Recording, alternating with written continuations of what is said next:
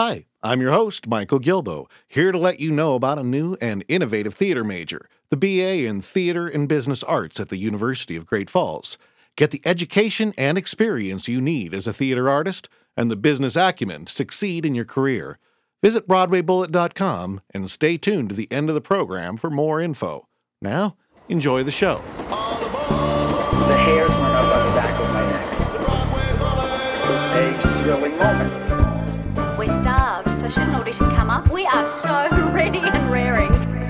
So Jake Krakowski says my name and I'm in the can. Actually, the Barfay thing comes from my whole life. People just throwing Vulture, Bogler. So it didn't take much though when you proposed. Um. Unpackage those things with the audience and explore them a little bit. Welcome aboard Broadway Bullet Volume 104. I'm your host, Michael Gilboe, and we got a lot of great stuff for you this episode. We've got an interview with Fan Yang of the Gazillion Bubble Show and a very exciting contest to announce to everybody with that. We're revisiting Gutenberg the Musical, which we talked to in Volume 5, and we got them back in to talk about how well the show's been going. We've also got Joe Tantalo, the director of the Godlight Theater, and his show Blindness 59 East 59th Street. We got composer Arthur Abrams discussing his show Uncle Wiggily. And we have got Frank Conway of Broadway Cares Equity Fights AIDS talking to us about his organization and some very illuminating insights, some backstage funny stories. Marty Cooper unfortunately was unable to come in today. He was struck by the flu that has hit many, many New Yorkers, but he will be back next week. But let's get started with the program.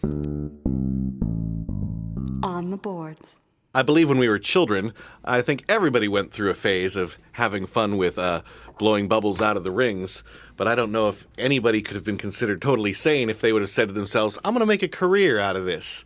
But we have Fan Yang here with us, who is the creator and star and impresario of the Gazillion Bubble Show, here for the first time in America. How are you doing? Yes, fine, thank you. Feeling great in America. And what did your mother tell you when you told her, I'm going to make a living playing with bubbles? Well, first of all, she doesn't know what I'm doing at all. My playing and mixing the various liquid solution, putting things together, she must be thinking this boy is just playing around something, you know. But she never thought I will be a performer artist. Even myself, I never thought I will bring a bubble show to this standard, to this level, and perform around the world. Well, before we get into it, this show of yours just uh, recently opened at New World Stages just a few days ago as we tape this, and you've already extended twice to till September. Is that correct? Yeah, that's correct. Uh, we ran first uh, one week in January, and we had a phenomenal success. Uh, show was uh, created a huge impact in New York and also for American audience. And then we decided uh, to extend the show. My uh, manager Ron Severin and Castle, we, Castle, from Castle Talent, we worked together on this project, and uh, we decided to extend for four weeks. And after that, we see that show is really doing very strong, and we think that we uh, need to have more people to see this show. Then we extended now till September second. What do you think it is about your show? What do you do in your show that makes it so entertaining that that drives everybody to? to Well, I it? think first of all, the bubble is the first magic for every child, and uh, for all of us. Uh, people of all ages are fascinated about the bubbles of its spherical shape, of reflecting the lights, of floating. It's beautiful to watch, and of course, uh, I'm able to manipulate this bubble and bring the bubble to totally new artistic level, to the new artistic dimension. So I'm creating bubble of every imaginable size, shape, and hue. When people come on the show, you, they just cannot believe what you can do with the bubble, and. Uh, people of all ages are just into it, fascinated. Uh, they love it, and uh, I think myself also I really enjoyed working with Bobble. And there is no boundary because is uh, mm, is my childhood imagination, and I put this together and bring. I use the Bobble media to create the dream and art, and and I involve the science. All together is a, is I think is a very unique show. It's the only show in the world on this. Uh, with bubbles on, the, uh, on this standard, yeah. and you mix it with quite a light show and a lot of music as well, right? Yes, the show is um, is a multi-million dollar stage production uh, with fantastic lighting, special effects that never seen before, the laser, uh, music, uh, all together is a 85 minutes a show. And uh, I think from the beginning to the end, people are just glued to the stage because they don't know what is going to happen, what's going on, But they, I, I, they just float with the bubbles into it. Yeah. Now, I have to say, I, I, I want to ask you, what, what is your heritage? Because with the name Fan Yang, and, and you look to me Asian, but I'm hearing like a German accent, or, so, so I'm kind of curious what your heritage Yes, is. actually, I have to say I come from everywhere. This I also say to the audience during my show. Uh, I was born in Vietnam. My mother, she's Chinese Vietnamese, and my father come from Europe, from Hungary. So when I was two years old, uh, my family moved to Yugoslavia, the country that does not exist anymore. And I grew up in Yugoslavia, and I did went to Germany when I was 16 years old. I spent a few years in Germany, and then after that Okay, I so it wasn't- Canada. so it's everywhere. I was beginning to say, was I an idiot for saying Germany? Good guess. And so, somewhere along the lines, how do you discover that you've got a talent for bubbles? When I started to work with bubbles, it was mm, when I was 18 years old when I really get into it. But uh, actually, it's come everything from my childhood imagination. As a little boy, I was fascinated about the reflection of the lights on the surface of the water. I grew up in a very poor family, and I used to play at the river nearby and seeing the vortex creating the small bubbles, and they're floating on the surface of the um, of the water. And I was fascinated about uh, the reflection of the lights on these small, tiny bubbles, or throwing the stone to break them. And I was just having a dream: how can I make the bigger possible uh, bubble and reflect the lights? And I was fascinated also about the rainbows. Every time I see the rainbow, I was just uh, uh, thinking of that all the time, thinking how I can create the rainbow. And then it just happened uh, uh, after many years ago. Uh, the friend of mine he brought me a small gadget. It was a gadget with the bubble toy. I was playing with this toy, blowing the bubbles, and there was a bubble flying into the atmosphere and landed on the grass. On the uh, grass was wet. In that moment, I captured the reflection from the lights on the surface of this soap film, and I saw all this beautiful reflection like uh, on the rainbow. And then I say, um, there must be the way that I can create the bigger possible bubble and reflect lights have artificial rainbow. This is how I started, but I never thought I will ever bring this kind of performance to the stages around the world. And uh, following by my childhood imagination, I just uh, um, started experimenting with various liquid solutions to, to find out the right mixture to make the bigger possible bubble to make uh, to make an artificial rainbow. And this is how I started. So, how long does it take at this point to actually start making a living with bubbles? Did anybody even think you could? Did you think you could? No, I actually I didn't do the bubbles because I I was thinking, okay, I'm going to make a bubble show to do the living. Uh, it was a, something uh, like a hobby. I was enthusiast. I loved the bubbles, and um, it was because I was so poor and I never have a toy. I have never had anything. So the only things I uh, around is, is uh, I was uh, I grew up in the nature, so. Um, I was playing with everything surrounding me, and uh, one of these things was a bubble and uh, liquid and water, all this stuff. And then I, uh, I was, mm it was somehow is uh, I have to say it's from my heart, and uh, um, I did not do the ball because I wanted to make the money. I do it because I really love it. And it's everything what I did on the stage. People see this coming really from my heart. So, still at some point, as you mentioned, this is a multi million dollar show. And this is your first time in the U.S., besides a previous nine show limited engagement here. Yes. At some point, somebody said, I'm going to invest a couple of million dollars in creating a stage show for you to go and play with bubbles for an audience. How does that come about? How do you how do you meet the right person to to take that and turn it into a big show? Well, uh, this production I produced it all by myself. From the many engagements for many years, I was working for the bubbles for over uh, the past 22 years. Of course, in the beginning, I have a very small bubble show, bubble act when I started, and then with the years, I developed it and making bigger, bigger, uh, bigger show. And then, beside of that, uh, with um, years of experimenting with bubble, I also developed the, unique kind of bubble toys, which is now selling in uh, 40 countries around the world. So slowly, with the income from the toys here and there, I put it together and I invest into the show. It was uh, like a 200, 300 thousand dollars uh, production. So I just expanded it with time. So now this show has become very big. It's a mega scale uh, bubble production. I have to say, the biggest, absolutely biggest show in the world. And uh, if I will at that time ask anybody, say, look, I have an idea. I want to build a bubble production. It costs us a couple of millions of dollars. They say, get out from here. It's no way. I, I'm definitely impressed through all this. I did not realize that you you really built this up from scratch and you know step by step over so long. So now that you've actually come to New York, what are your further goals? Well, I'm sure that I actually uh, would like to share my dream and, fantasy to not only to the people of, of to people of New York, but uh, to people of America and for with the rest of the world.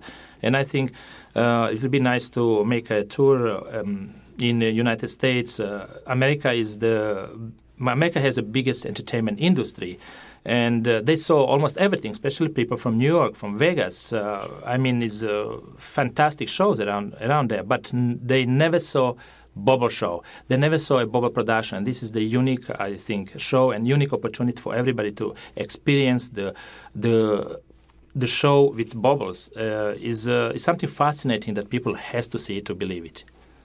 Well, I know you have some fantastic uh, color programs. I imagine you saw these at the show.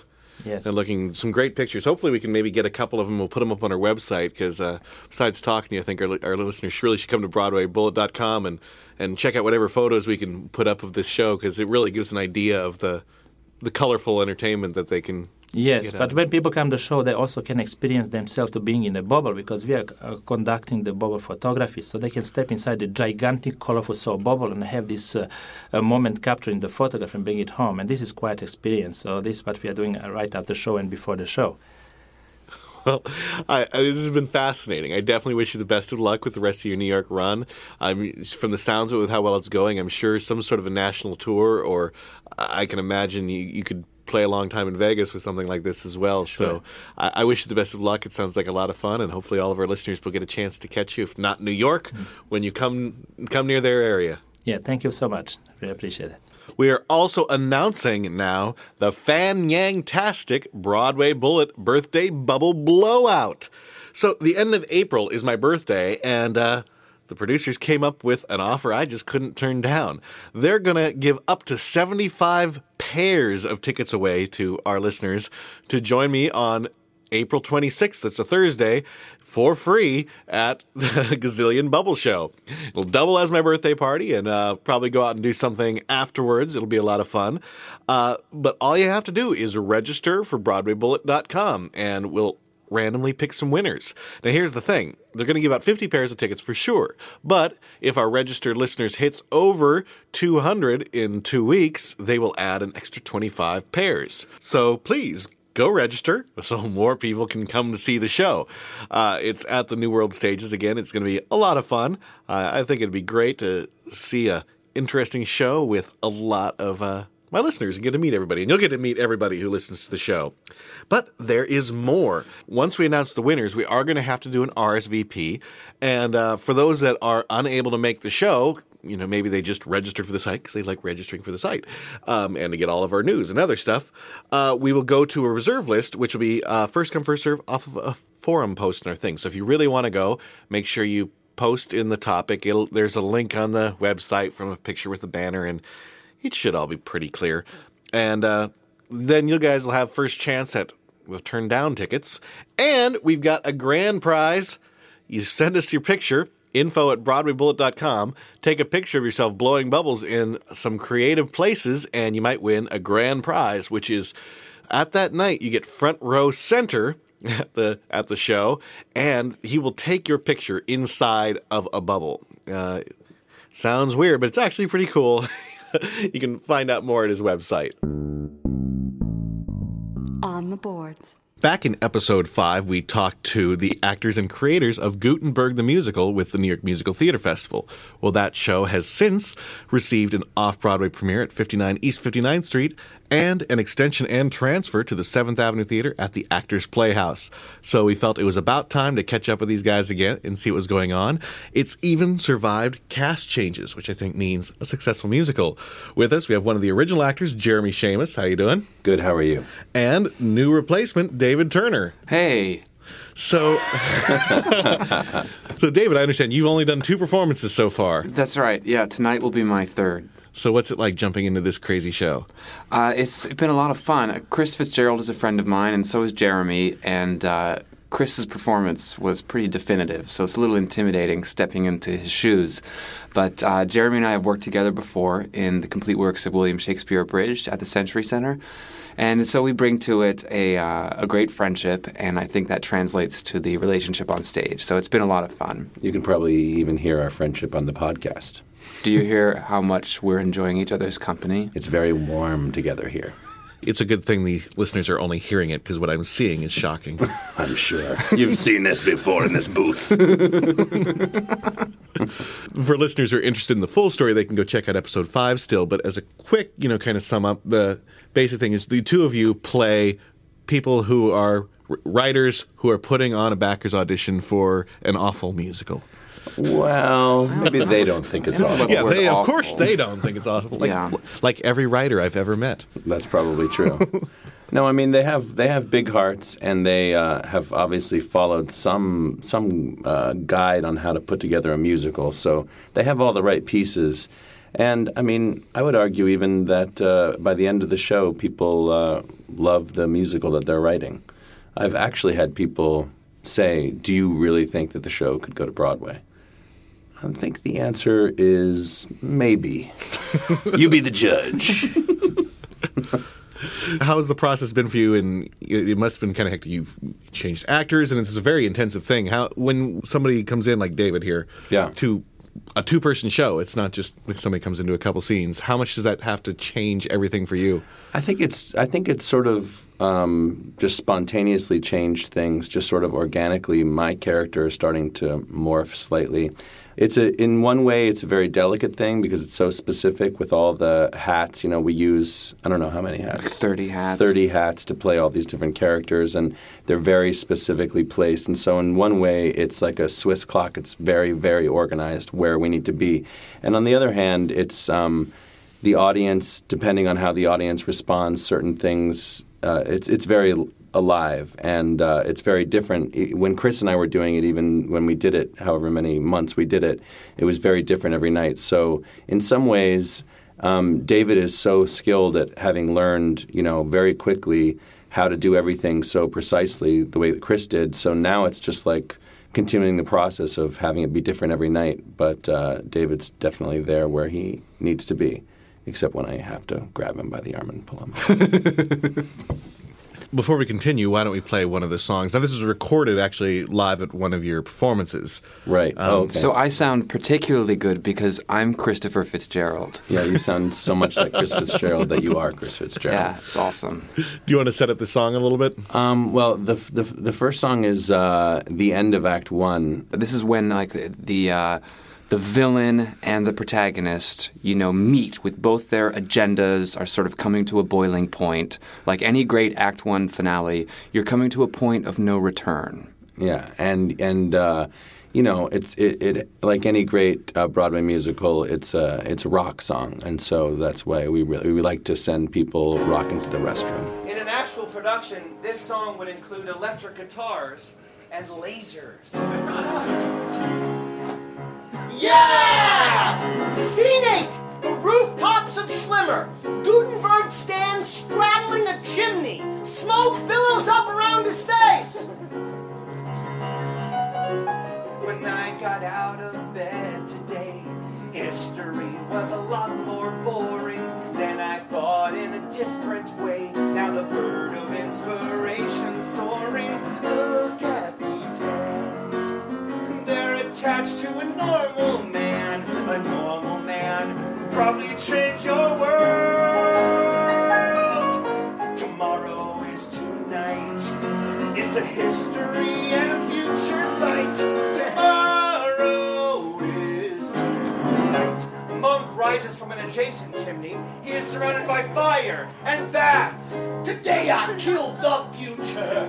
Now my badness knows no bounds.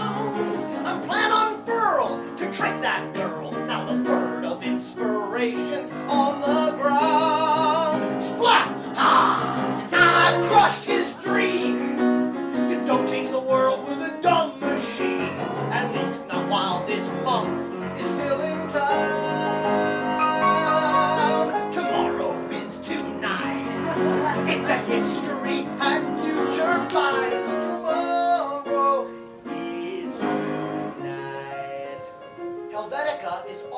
on a roof. I feel like a bird, a bird who just destroyed a printing press, a bird who's in some serious distress. I don't have wings. That is bad for flying things. Bones in command. Don't say can't when you could say can. You only get one chance to be a star.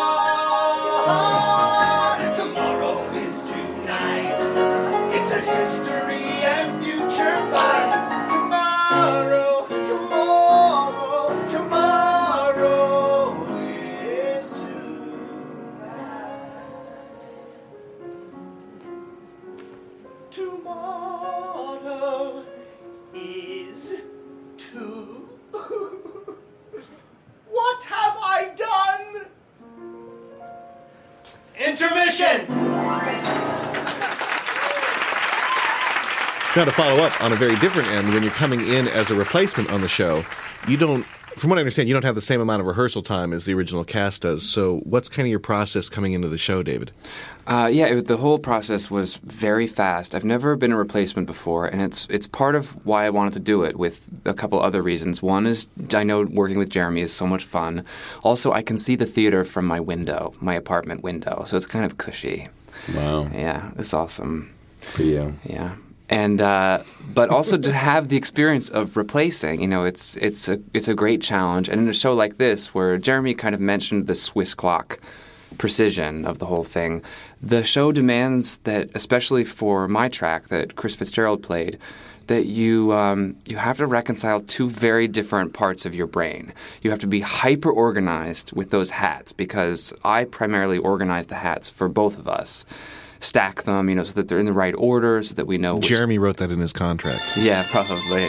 Oh, sorry, that's my agent. Oh, sorry, that was my Caribbean um, s- s- mm, steel, Steel drum, drum band. player, yeah, okay. I, I don't go anywhere without them. I think they like, you know, they live a little pizzazz. Oh, did I pop the microphone? Yeah. yeah, that That's was okay. terrible. That was it was an awesome joke, and it got ruined. No. yeah, I had a Caribbean joke. We, I, I, I travel with a steel drum band, but I forgot the screen that makes your peas not pop. yeah. You're the first person who's popped that just in an interview. Wow. I've heard that Congratulations. wow. Wow. Things just got a little dirty. You're the first person that's popped that. Just in an Just an interview. Anyway, where were we at here? all the hats, which was in my contract. It Oh, that's actually, it. it actually. I mean, I do think that uh, An- when Anthony and Scott first organized the show, Anthony somehow convinced Scott to do all the hats. I don't know how. That's probably what happened. But anyway, so you have to be hyper organized, and then you have to turn around and be totally free and and creative, and that's the challenge of uh, of the play, and that's what makes it so much fun to do. And maybe, maybe What that's the challenge of uh, theater. I haven't learned that. Right, you will. Um, also, you know, we keep mentioning Swiss clocks. I just want to say this is not an endorsement for Swiss clocks or the country of Switzerland. We do not own an horlogerie. we No. Have any audience members been inspired to learn how to read? We hope so. I mean, illiteracy is rampant in the theater community. I don't see nearly enough people reading their programs during the show. And it's clear that the only reason they're not reading the programs is because they're illiterate. Um, no, so do we get dis- we get disturbed? Yeah, that's a little disturbing. You want to look out there. You want to see people reading their programs, right? Or looking at their candy wrappers, but they seem to be what's it called? Paying attention. right. Well, I know, like I, I, I'm more literate than I thought. Like I said, I missed totally in the press release that you had moved in your extension from 59 East 59th to 7th Street at the Actors Playhouse. Yes, we That's have. right. Yeah, they're one. You know, the great thing about the theater is every new theater has wonderful ghosts, a lot of history. Uh, tell us about the Actors Playhouse, Jeremy. Well, you know, the Actors Playhouse used to be was the longtime home of naked boys singing. Mm. so there are a lot of strange ghosts. Yeah, strange, very hung. Oh, oh. you know what? I didn't. I forgot this, It's not wasn't the Barry Barry Z. Z show.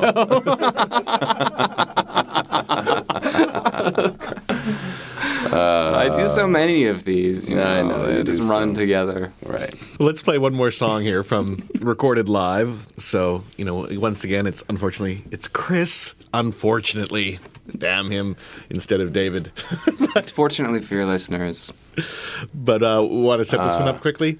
Yeah, Chris comes in a little bit later in the song as I don't want to give it away as an animal um, or a series of animals. But you're really going to hear Jeremy. This is um, the big climactic. Really, it's a ballad. I think it's a ballad. For, The 11 um, o'clock number. Yeah, it's the 11 o'clock number for um, Helvetica, the love interest. Who's a beautiful German girl with blonde hair and beautiful breasts. She's been locked in a tower by the evil monk. And the tower is filled with rats and feces. Aren't they all? All go- all good towers are. The floor is covered with rats and with feces.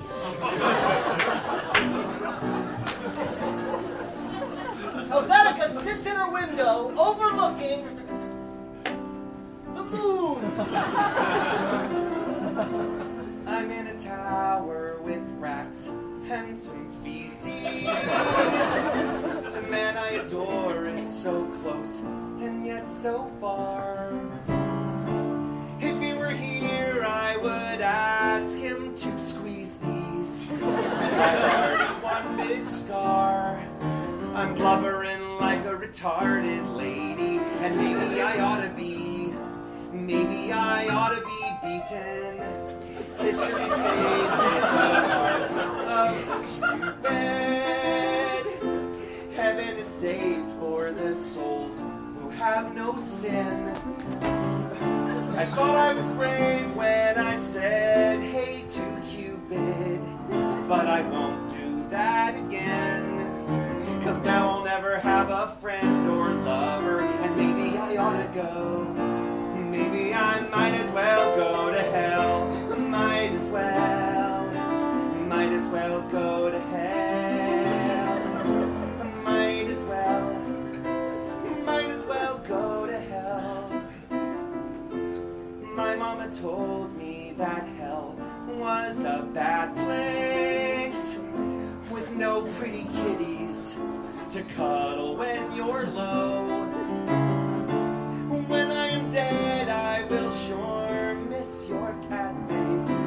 But I goofed up and I know I will never leave medieval death rows. And maybe I ought to go. Maybe I might as well go to hell. Might as well. Might as well go to hell. Run, sing with me.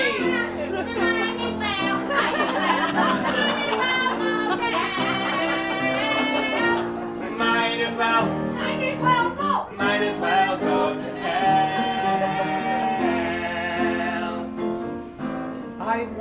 die, but should I try to kill myself? I don't know. To be or not to be me. I've got to do it. Helvetica bends the bars, steps out onto the ledge, and prepares to jump. I'm.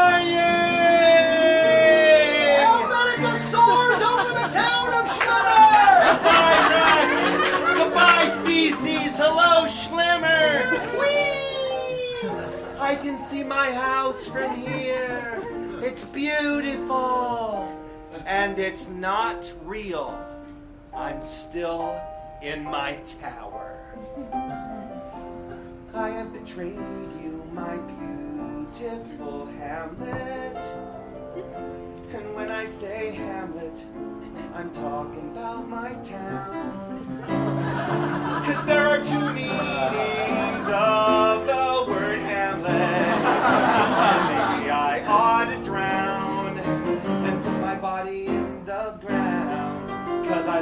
everybody down. I'm just a crying clown wearing a painted frown. I hear a scary sound. It's a three-headed hound found with a round, round, round. Might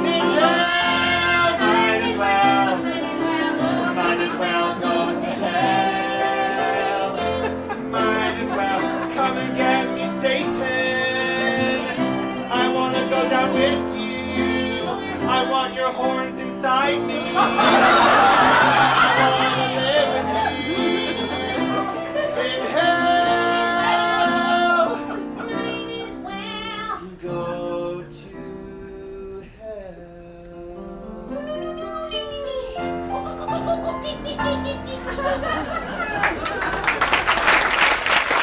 That was beautiful. I'm sorry I had to say Oh yeah. Oh You never are prepared. no, and I don't. The, my tears aren't going to mess up this mic, are they?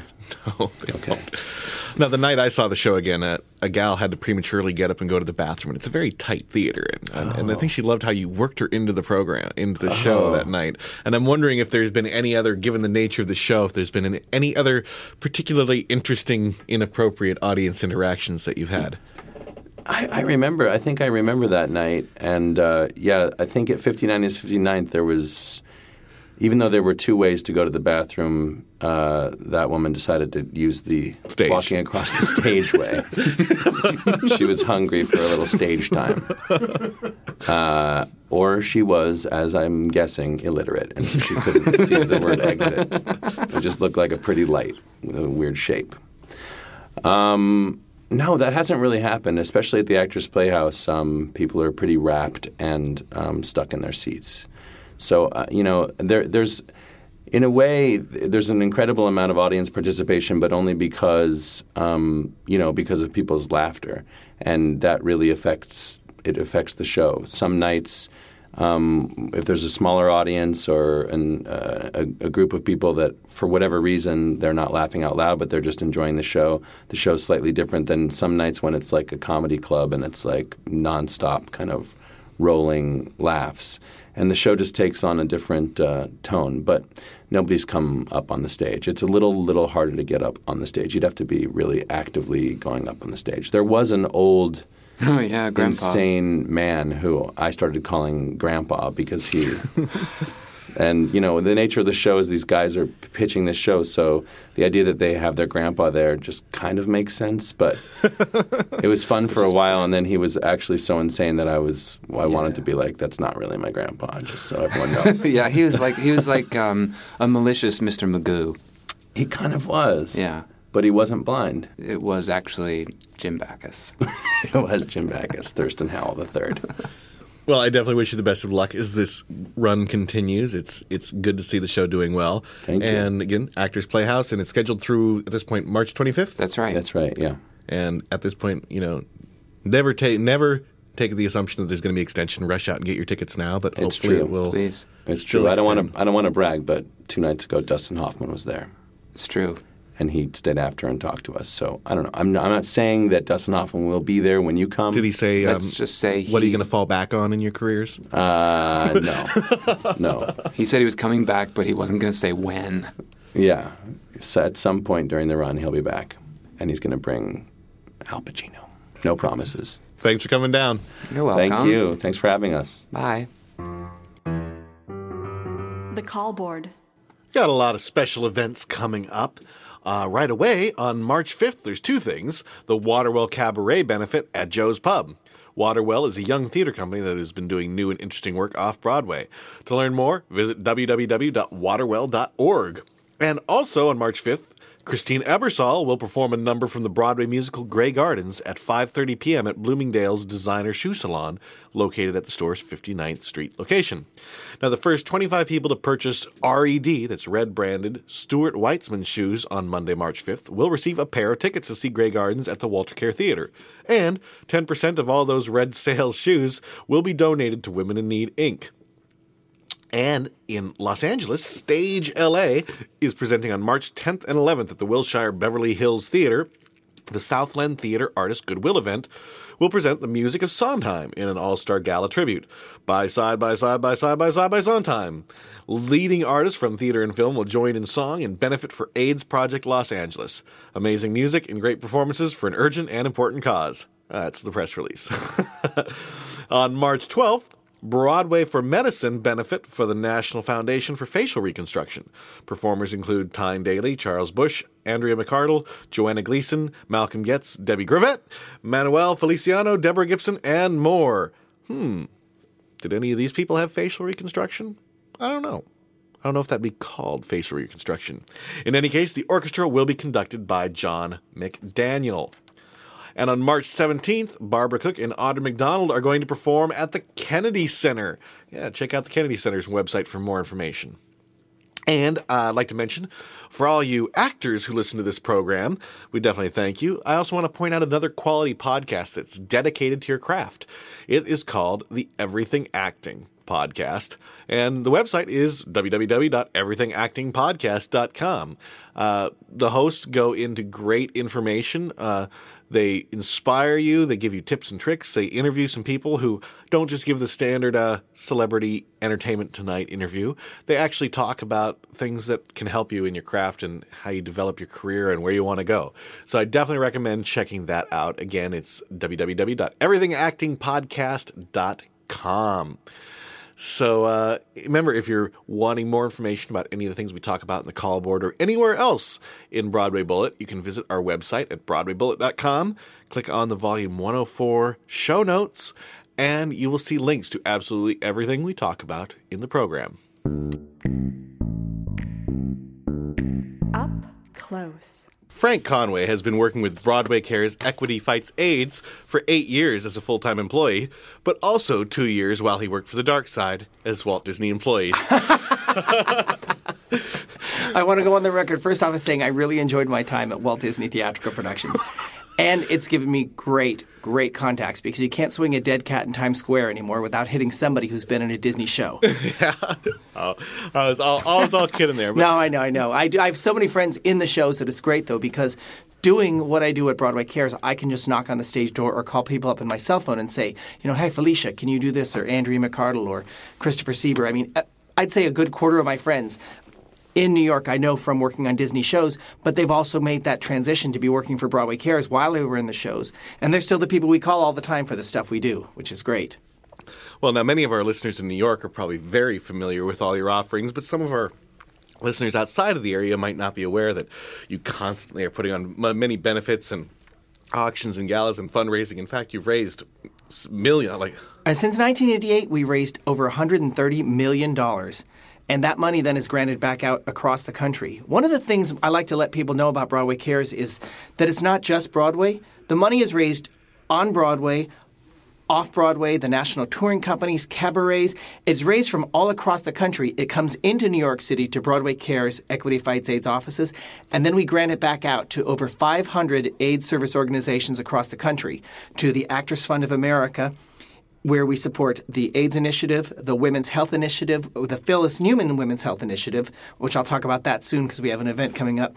We have the uh, Aurora House and Palmview House, which are two supportive housing units, and we have the Al Hirschfeld Free Clinic here in New York City for people who are uninsured or underinsured. And then we do two two grant rounds once every six months, and then those applications that come in for those grants, the money is granted out to aid service organizations across the country. So when I do an event, which I do a lot around the country, I always like to tell people when we're in Wisconsin or Illinois or whatever, how much money goes back out into that community so they know that it comes in and it goes right back out to the people. Yeah, and I mean it's an amazing organization. All the all the causes you support, and you know there's a, a month the, during the month of December every year. You know, you, you go to see a Broadway show, you can't miss all the actors. Right, exactly. The six weeks before Thanksgiving, the six weeks before uh, Easter each year is when we do our Gypsy of the Year down back then, and now it's going to be coming up starting March 8th, the Easter Bonnet competition. And it's fantastic. It, it works so well for us when we have the support of the star of the show, which, I mean, the people who come out for us are fantastic. But when you get someone like Lauren Bacall, when she was doing Waiting in the Wings, standing up there making her speech, everybody wants to give money because they love Lauren Bacall.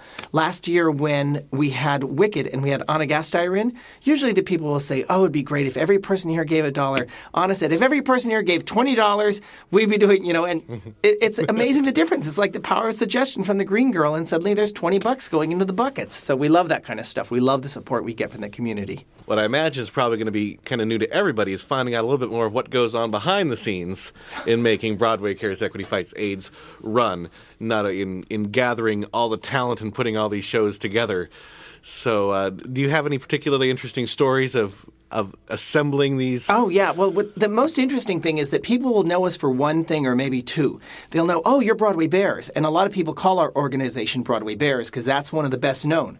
This June, uh, June 17th, we have Broadway Bears 17. It was originally conceived and choreographed by Jerry Mitchell, who's going to be huge coming up with Legally Blonde. I have a bunch of friends in there, and I'm always plugging my friends. You can tell I used to do publicity and marketing.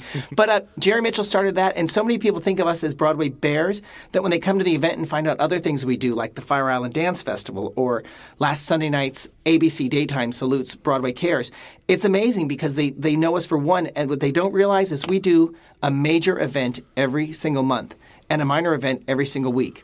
So just in the month of February, we did the Broadway Teddy Bears auction, where we auctioned off 40 one-of-a-kind handmade costumes that are placed on North American teddy bear bears, and they went from anywhere from thousand dollars up to eight thousand dollars this year. The highest we've ever gotten for one was thirty thousand dollars, which was a bear. Wow.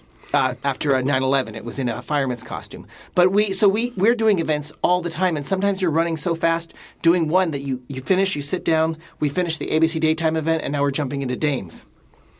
But uh, to get back to your story about the backstage things, so the ABC daytime thing this weekend was great because it was kind of for us it was old hat. It was the third time, but for a lot of people it was a fish out of water thing because the actors are used to going into the studio, learn their lines, do their thing, and that's it. This was a great way for them to flex and do different things. We had six gorgeous girls, three from One Life to Live, three from All My Children, doing the cell block tango.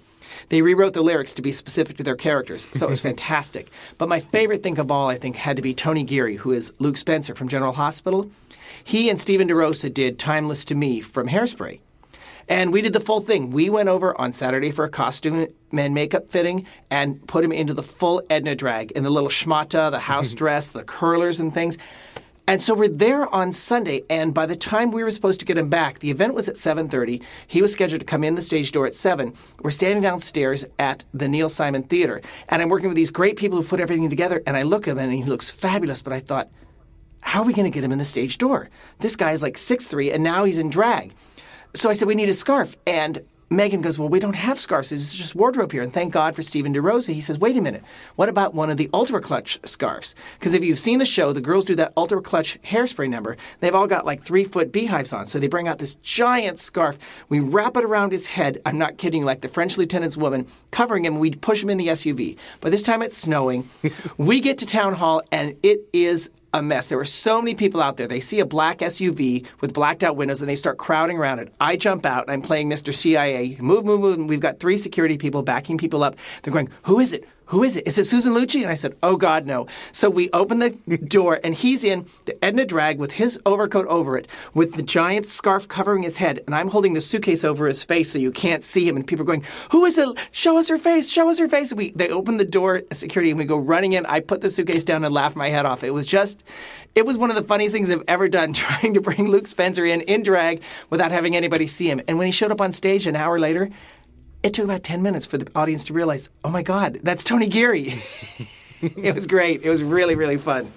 You do all sorts of crazy things at the events. And I've subjected my friends to some of the worst things. Uh, Christopher Sieber, who's one of our favorites at Broadway Cares, was hosting the Fire Island Dance Festival for us about three, almost four years ago, and we were doing a live auction to spend the day on the set of his upcoming show, It's All Relative. So he was doing it, and I was doing it, and I kept grabbing the microphone because I was leading the auction, and I said, if it gets to this level, he'll take off his shirt. If it gets, well, I eventually wound up having Christopher there in his underpants on the stage of the Fire Island Dance Festival. but we raised a hell of a lot of money for it, and we appreciate everything he does for us. what are some of the other other crazy things that have raised a, a lot of money on the stage? We've done. It's it's really interesting. Uh, one of my favorites was when we had the dinner party here, and we had John Ritter and Henry Winkler, and every night after the show was over. The audience would stay in their seats because John and Henry would put on another whole show for us. John and Henry would auction off the handkerchief that Henry used in the show, and they had a whole shtick going, and it was funny, and it was about ten minutes, but nobody would leave because there you have those two on stage doing this for Broadway Cares, bantering back and forth, the whole cast chiming in, and we raised thousands of dollars. As a matter of fact, that year the dinner party beat all the regular musicals. Usually a play, because it's a smaller audience, a smaller show, would make less money. That year the dinner party beat everybody. And as a matter of fact, we brought them on stage to recreate what they did with their uh, little spiel to sell that handkerchief each night. And if that wasn't enough, then each night after that, they would go and stand in the lobby and pose for pictures for $20 a shot for Broadway Cares. It was just, it's amazing the level of commitment we get from people for these kinds of things. Well, I imagine it's also a good outlet for you know Broadway seems so appealing to so many people, but the reality is for a lot of these actors is sometimes for years they're doing the same role. Oh, exactly. Which is great because when we do our events, a lot of times it gives them a chance to step out. Sometimes with these, with with Broadway, Broadway Bears or the Easter Bonnet or Gypsy competition, the performers love to be involved with those because, for instance, with the Lion King cast, Garth Fagan did a fabulous job of choreographing that show. But they don't need a choreogra- choreographer anymore. But the people in the show who are interested in choreographing choreograph a piece for us for the Easter Bonnet or Gypsy of the Year, and they get to get their creative juices flowing and get it in front of an audience of you know six thousand people.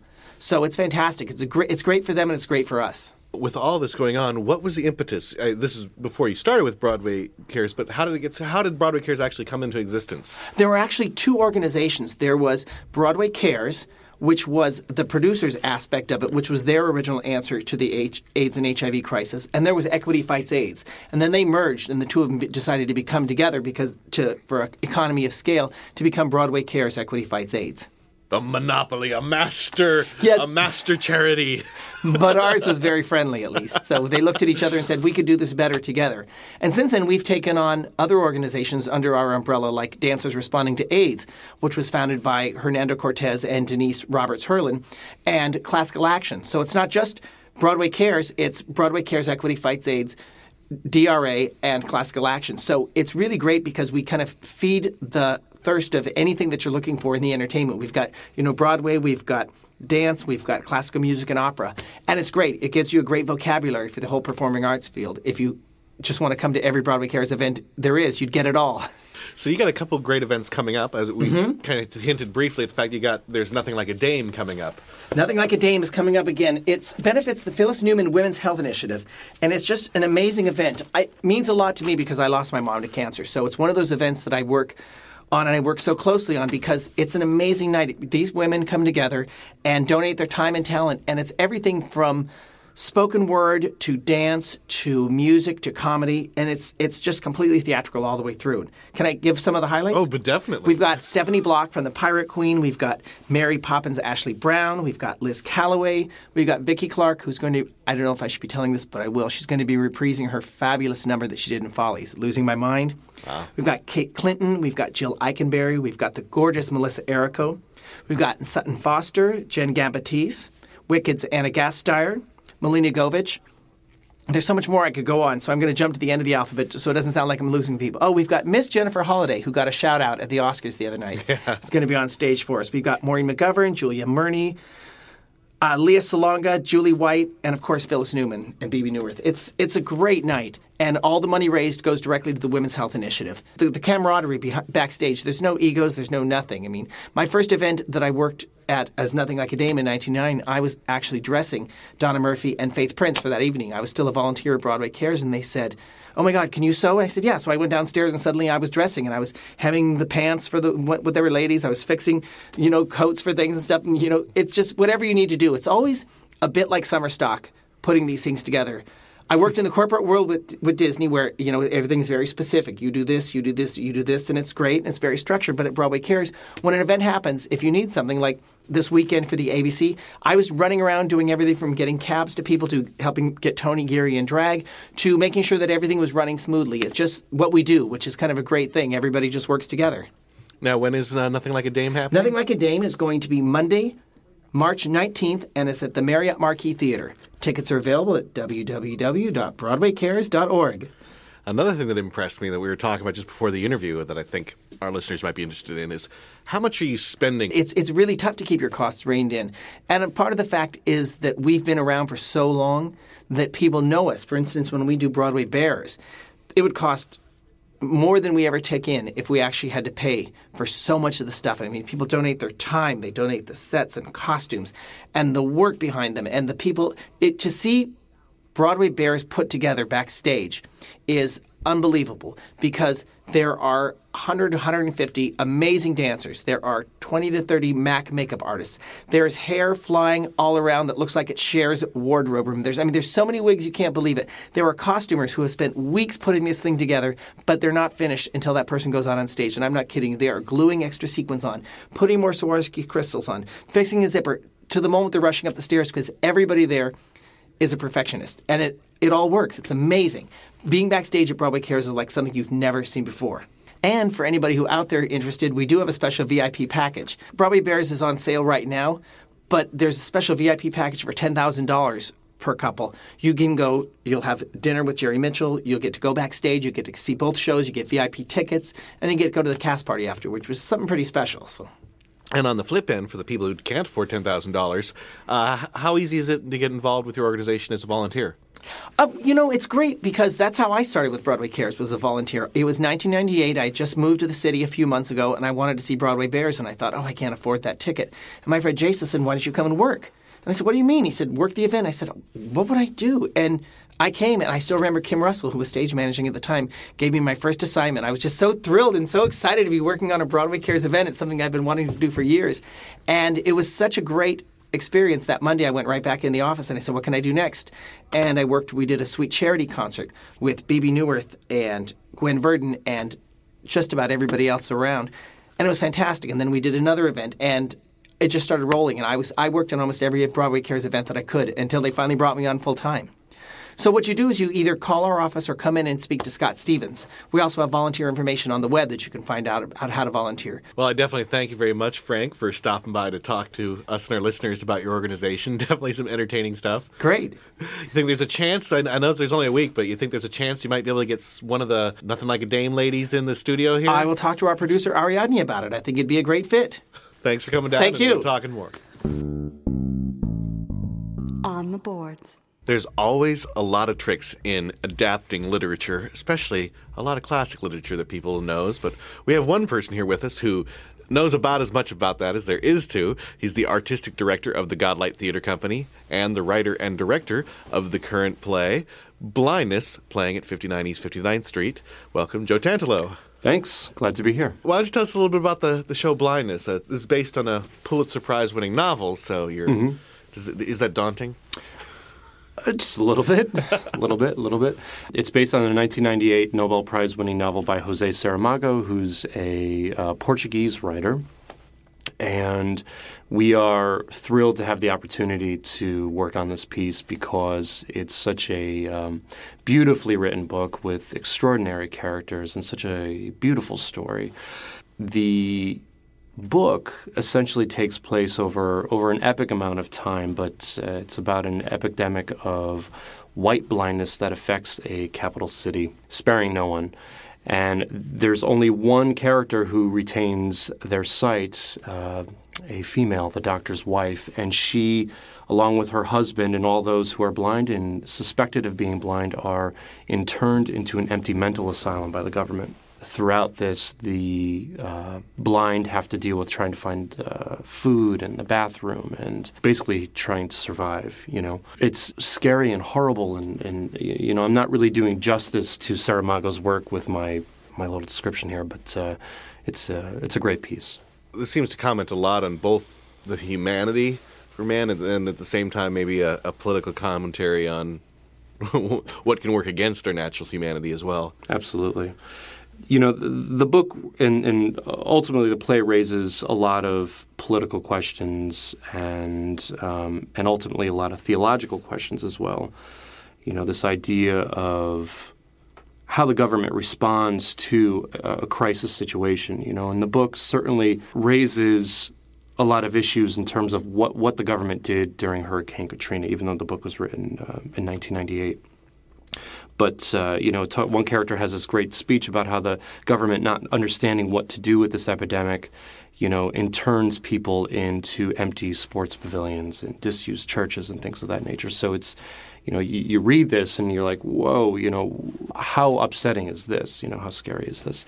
Ultimately, you know, the characters start talking about, you know, well, why would God do this to us? You know, and uh, you know, I don't think they really come to any grand conclusion, but. Um, uh, you know, they, they, they certainly uh, go, go through a gamut of emotions about what it means to be human and how ultimately, you know, they're all reduced down to being animals, you know, and how do they work back up through that, you know, because you take away this element of sight and what are you left with? You know, they're left with these just basic needs to survive, to eat, to go to the bathroom, you know, these basic human things that uh, um, you don't really think about when.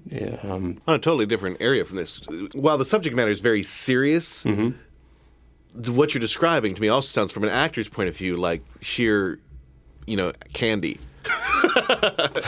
you know, I mean, but I mean, the, the, this sounds like a lot of juicy stuff for actors to get to play. Oh yeah. And if you knew my crew, you would know that they would, you know, they love this type of stuff. It's great for them, but it's also very challenging. I mean, for God's sake, they're running around like a bunch of nutters, blind, you, you know, and uh, but they're really committing to it, and they're committing to what it means to lose your, your sight. You know, and how does that affect you, and how does that fe- affect behavior? You know, it's been quite remarkable in rehearsal what these guys are doing. Now, just on a side note, are you guys using microphones at all? No. You know, every show I've been to at 59 East 59th, I don't know if it's every show there, but every show I've been to, I love the fact that they haven't used microphones. Yeah.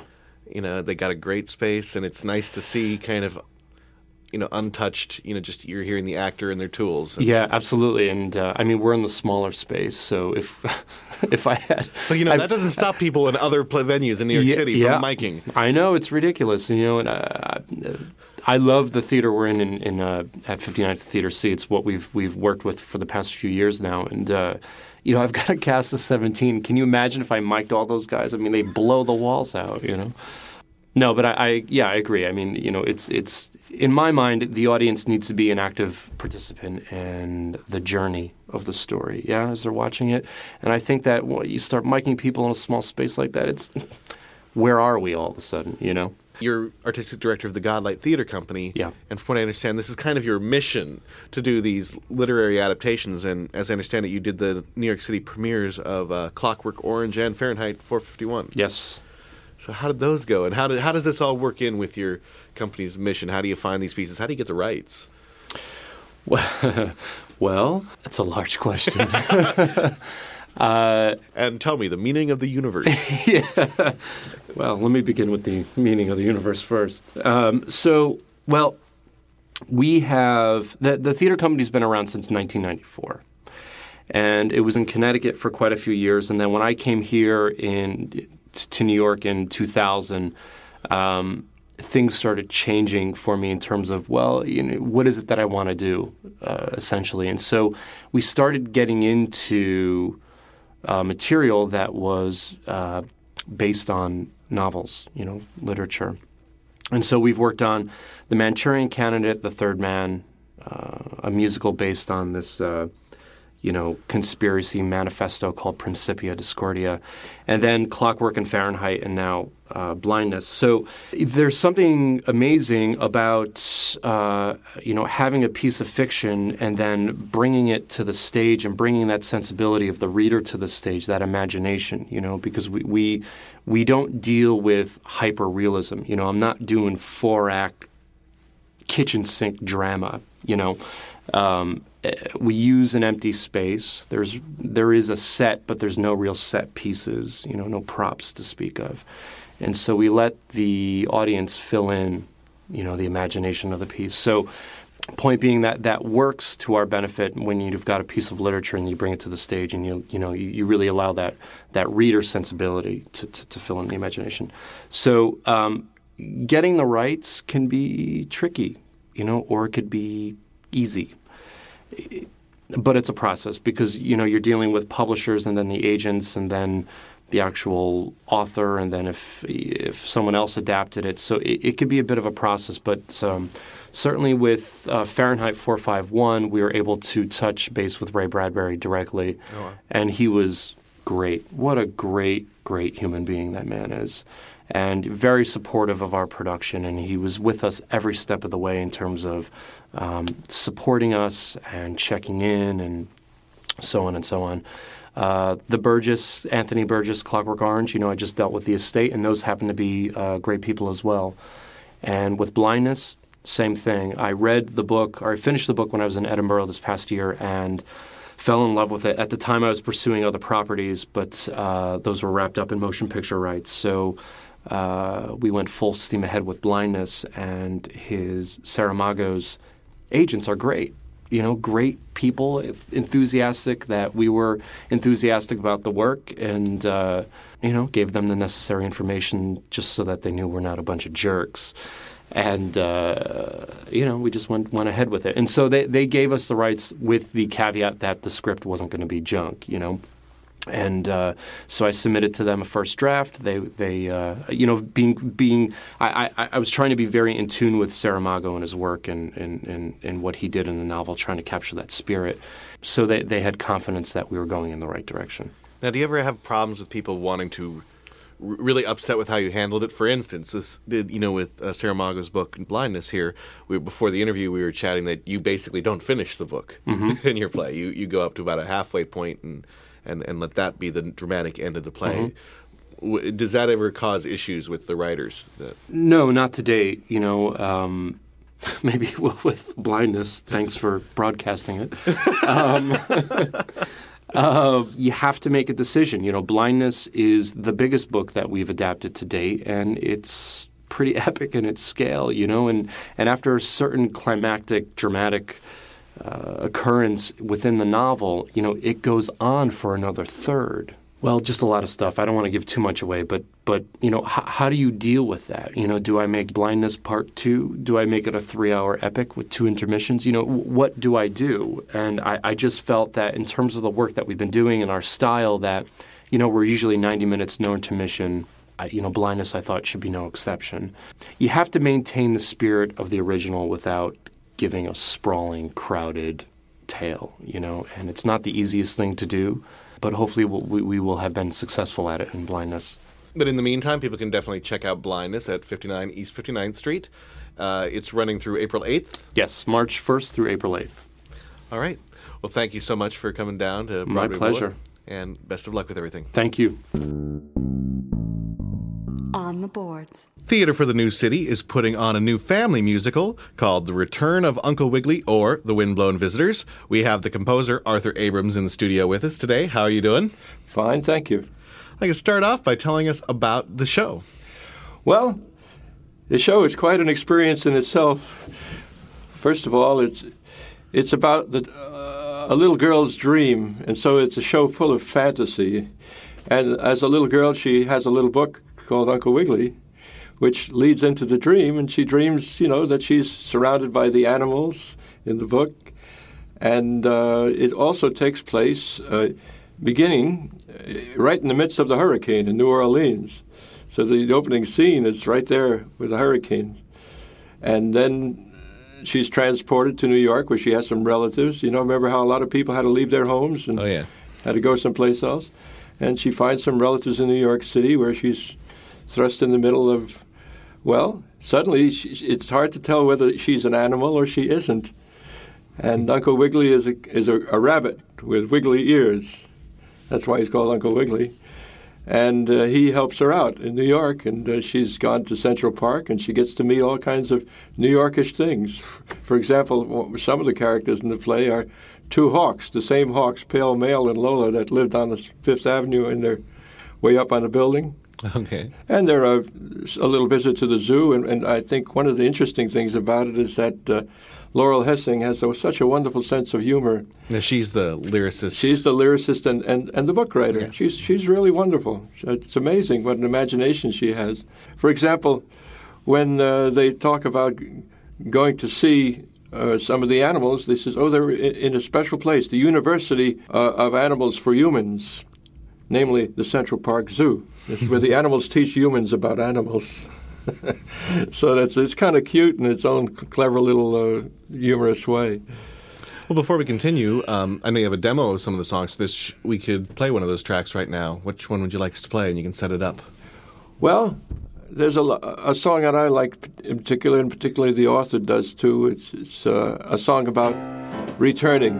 I'll see you again type of song. You know, I haven't got the exact title in my mind, but If the potato doesn't make eyes at the onion when they're playing tag around the spoon, if the cork doesn't run away from the bottle, if the cow doesn't tickle the moon, if the needle doesn't wink its eye, if the strawberry shortcake doesn't try to look like a big mince pie, I'd like you to know we will say hello, though now we must say goodbye. when the rain falls down pouring. I'll see you, my friend, when the tree trunks dunk roots in the rain while the earth and us in it spins on by the minute. When morning hits your window pane, when is becomes was, as we know it does, that's when I'll see you again. That's when I'll see you, my friend. If cats don't bank pennies in a snowbank, save up until they have a dollar.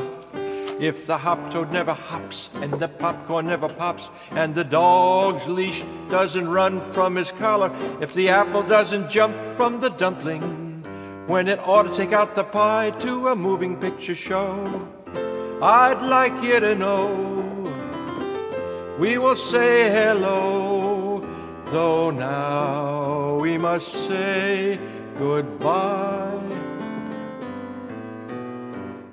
When the rain comes up laughing, I'll see you again. When the wind sings through branches, that's when the snow may hide stars and cover up cars as the earth spins on without end.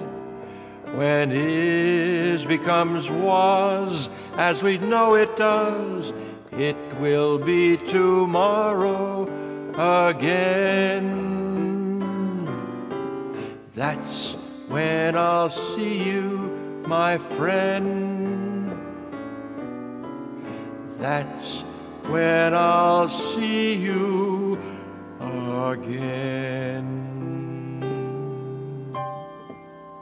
Now, as I understand, Uncle Wiggily is actually a book in real life, but that this isn't completely 100% based on the book. From, No, it isn't. It's it's inspired by the book.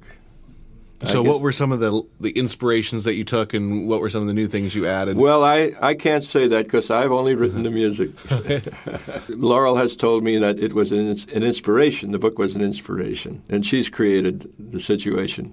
Now, how did you come in to be involved with this as a composer? Well, I've I've been like a uh, working at the Theater for the New City for many many years and written many many shows, and I've written two other shows with Laurel Hessing too. So she What came to me and asked me to write this one. Okay. What were the two that you wrote with her before? Well, one was called Sketching Utopia, which was about Sinclair Lewis and uh, a little utopia that they had over there in the Englewood Cliffs, a very interesting show. Another one was called The Golden Bear, which was about the Lower East Side and immigrants on the Lower East Side back at the turn of the century. And, uh, you know, those were wonderful shows to write and enjoyed creating them together with her. She's very talented. All right, well, let's play another song from the show. Okay. And uh, you want to set this is going to be an instrumental piece of yours. It's a dance, I believe. What's this one? Yeah, this is the. There's a wonderful scene where a little boy uh, is uh, at the Fourth of July is told that he will, even though he's ill, he'll still be able to see the fireworks, and it turns out that the fireworks are the fireflies, and they're all danced by the children in the show. We have about ten to fifteen children in the show. Some of them as young as six years old, and uh, it's charming. These these kids are wonderful. So uh, I've written music for that Firefly Ballet, and uh, you'll hear that too.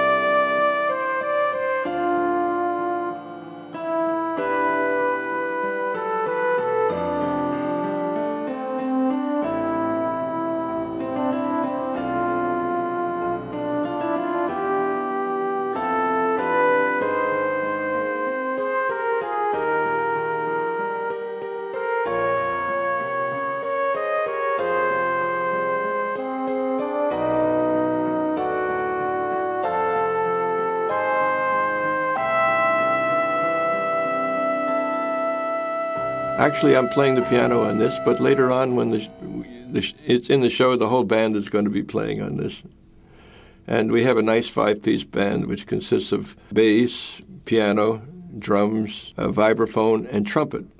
The trumpet for the New Orleans feeling and sound, and the vibes are used a lot with the uh, Firefly dance, as you might imagine. Can sound like a glockenspiel. So, where can people go to catch the show, and for how long? And Well, it's running so far as I know from March 1st through about three weeks afterward. Who knows after that? And it'll be on the weekends, so it's easy for families to get to that, you know, because of the afternoons. yeah, and where's the theater for the new city located at? Well, if I'm, uh, it's uh, located on First Avenue, between 9th and 10th Street. It's located on the west side of the street. You can't miss it. It's used to be the, an old market that was turned into a theater many, many years ago. Mm-hmm. All right. Well, I thank you for coming down to talk to us about Uncle Wiggly. Sure. And best You- of luck. Thank you very much for inviting me. Yeah, best of luck with the show. Thank you. Top of the trades. All right, we got a lot more news for you this week, brought to you by BroadwayWorld.com, number one source for news on the web. Why is it that Broadway stars always get stuck with what sound like the worst concept for sitcoms? We got two announcements this week. Hopefully, they come out better than they sound. But the first one, Tony Award winning hairspray star Marissa Jarrett Winokur will be featured in Fugly, a new comedy pilot for CBS, according to The Hollywood Reporter. Produced by 20th Century Fox Television, the series concerns a sister, played by Winokur, who, with her brother's help, buys plastic surgery for her twin in order for the latter to pursue a career in Hollywood. Okay, let's hear collective ah. All right. Ever busy playwright Adam Rapp, who is the director of the Flea Theater's current production of Los Angeles, will see two of his plays make the stage to screen jump. Rapp told Playbill.com that Red Light Winter, which played an Obie Award winning run at the Barrow Street Theater in 2006, will be produced for the screen by Scott Rudin, who produces absolutely everything. Another of Rapp's plays, Blackbird, will make its screen debut March 12th at the South by Southwest Film Festival in Austin, Texas. Paul Sparks, who starred in the play's original run at the Edge Theater Company, heads the cast of the film, which was directed by Rapp. And we're wondering how he got that job. Judy Garland's legendary 1959 album, The Letter, will make its CD debut in March on the DRG Records labels. I have a good idea of a minority group that's cheering loudly. The recording, which traces a relationship from first meeting to breakup to reconciliation, is scheduled to arrive in stores March 13th. Produced by Scott Schechter, the CD was digitally remixed and remastered in 24 bit directly from the original session tapes. The CD also includes a lavish booklet with rare artwork as well as liner notes by producer Schechter. Musical Mondays Theater Lab has announced its spring 07 season, featuring new work from the 2006 Tony honored BMI Lehman Engel Musical Theater Workshop. On Monday, March 12th, two new mini musicals will be presented. The Mitzvah of Madison Avenue, billed as a spiritual comic tale, features music by Carl J. Danielson and lyrics by Sarah Woodsworth. The Rubberers, based on O. Henry's A Comedy in Rubber, features book and lyrics by Matthew Hardy and music by Robert Maggio. On Monday, March 26th, See Rock City and Other Destinations, selections from a musical travelogue, and they need like a new marquee for that title, will be presented. The musical features music by Brad Alexander and book and lyrics by Adam Mathias.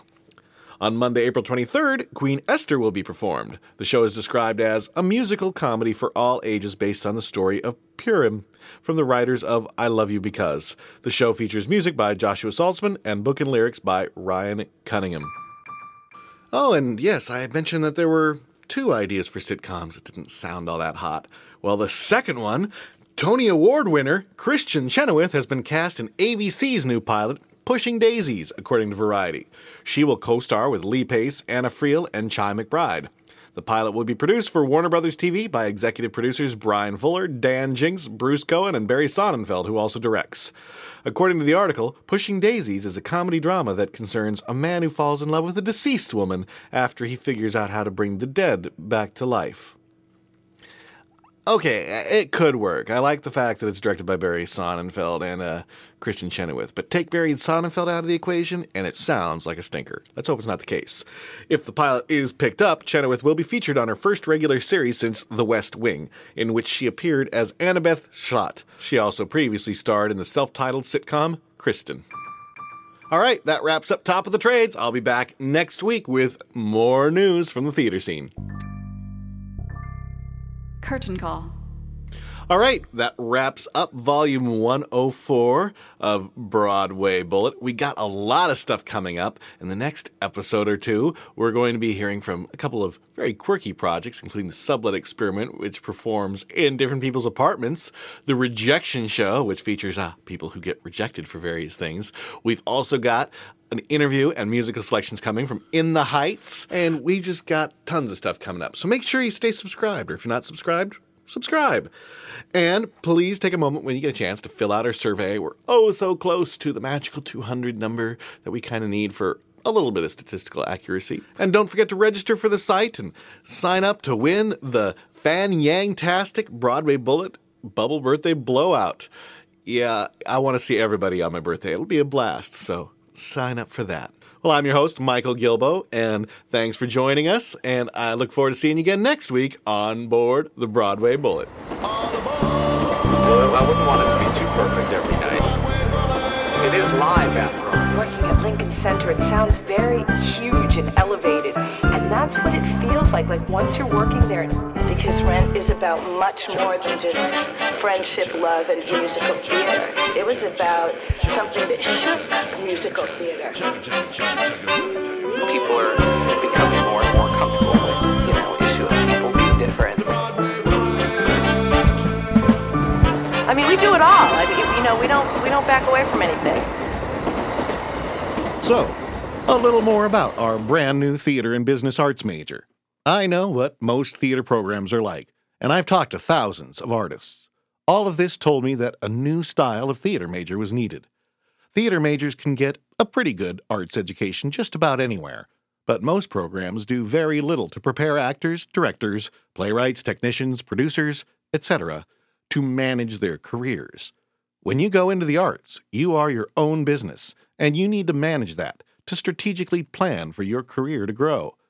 If you've listened to many of these interviews, you know you need to be self starters to create your own opportunities. I'm going to make sure you are ready for that world. You'll get a ton of opportunities as an undergraduate. Actors will act, even as freshmen. Designers will design shows right away. Playwrights will see their shows mounted. Directors will direct. Producers will handle shows from inception to execution. Outstanding guest artists will conduct workshops, and outstanding students will even work on this podcast and travel to New York with me for interview weeks. And if that isn't enough, we've got an amazing program that will pay all or part of your student loan payments, even private loans if you are earning less than $40,000 six months after graduation. That is an invaluable option that lets you pursue your passion in theater with less financial pressure. If interested, and I hope you are, go to BroadwayBullet.com. I'd love to help you launch your career.